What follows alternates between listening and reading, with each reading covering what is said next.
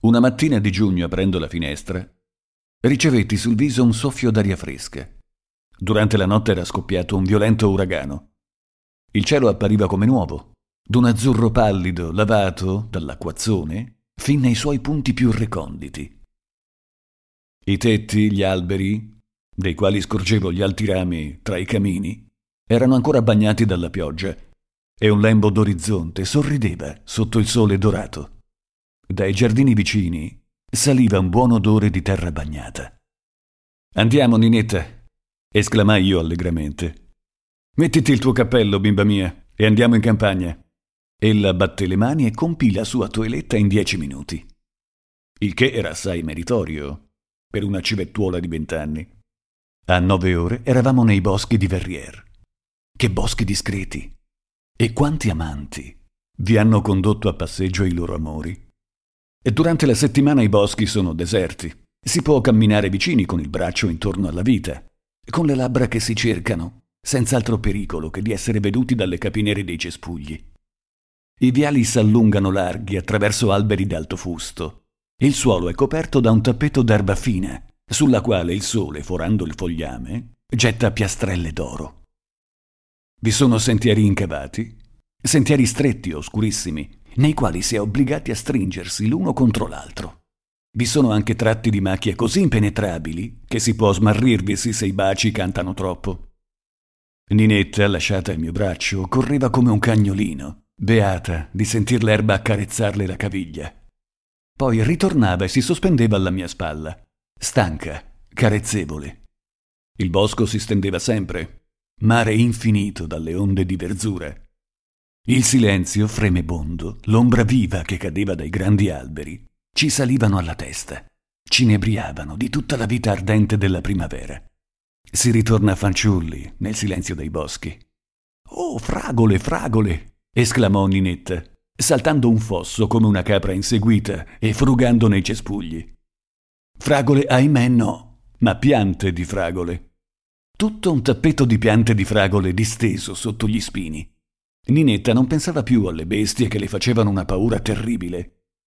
Ella frugava arditamente con le mani fra l'erba, sollevando ogni foglia, disperata di non trovarvi il minimo frutto. Ci hanno preceduto, disse ella con una smorfia di dispetto. Oh, senti, cerchiamo bene, ce ne deve essere ancora. E ci ponemmo a cercare con un'esemplare coscienza, col corpo piegato, col collo teso, con gli occhi fissi a terra. Noi procedevamo prudenti a piccoli passi, senza premettere una parola per paura di far fuggire le fragole.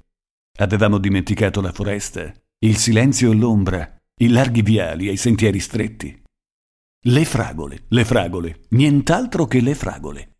Ad ogni cespo che incontravamo ci abbassavamo e le nostre mani frementi si toccavano sotto l'erba.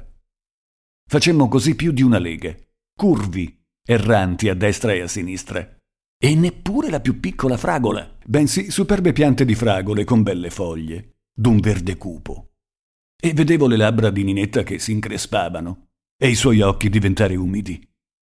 Eravamo giunti in faccia ad un largo pendio sul quale il sole cadeva diritto, piovendo un calor pesante. Ninetta si avvicinò a quel pendio. Decise di desistere dalle sue ricerche. Ad un tratto mandò un grido acuto.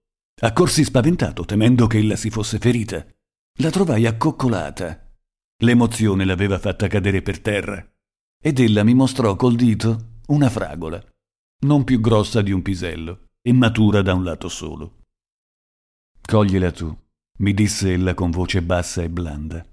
Io m'ero seduto vicino a lei ai piedi del pendio. No, risposi. Sei tu che l'hai trovata. Sei tu che devi coglierla.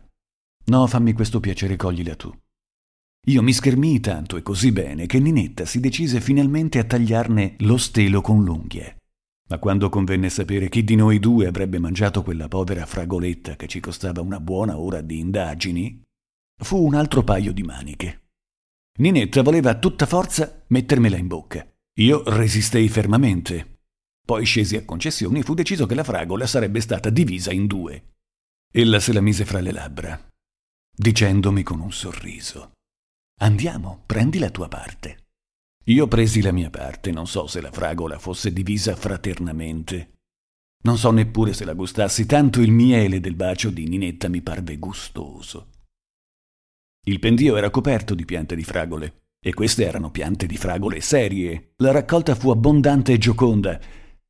Avevamo steso in terra un fazzoletto bianco, giurandoci solennemente di deporvi il nostro bottino senza disperderne la più piccola parte. Mi parve però di vedere Ninetta portare la mano alla bocca, a parecchie riprese. Quando la raccolta fu finita pensammo che era tempo di cercare un cantuccio d'ombra per fare colazione a nostro bellagio. Trovai a qualche passo di là un buco delizioso, un nido di foglie. Il fazzoletto fu collocato religiosamente accanto a noi. Gran Dio come si stava bene là sul muschio, nella voluttà di quella verde freschezza. Ninetta mi guardava con gli occhi umidi. Il sole le aveva messo sul collo un lieve rossore quando lesse nel mio sguardo tutta la mia tenerezza. Ella si chinò verso di me, tenendomi ambo le mani con un gesto d'adorabile abbandono. Il sole, splendendo in alto sul fogliame, gettava piastrelle d'oro sull'erba fina ai nostri piedi.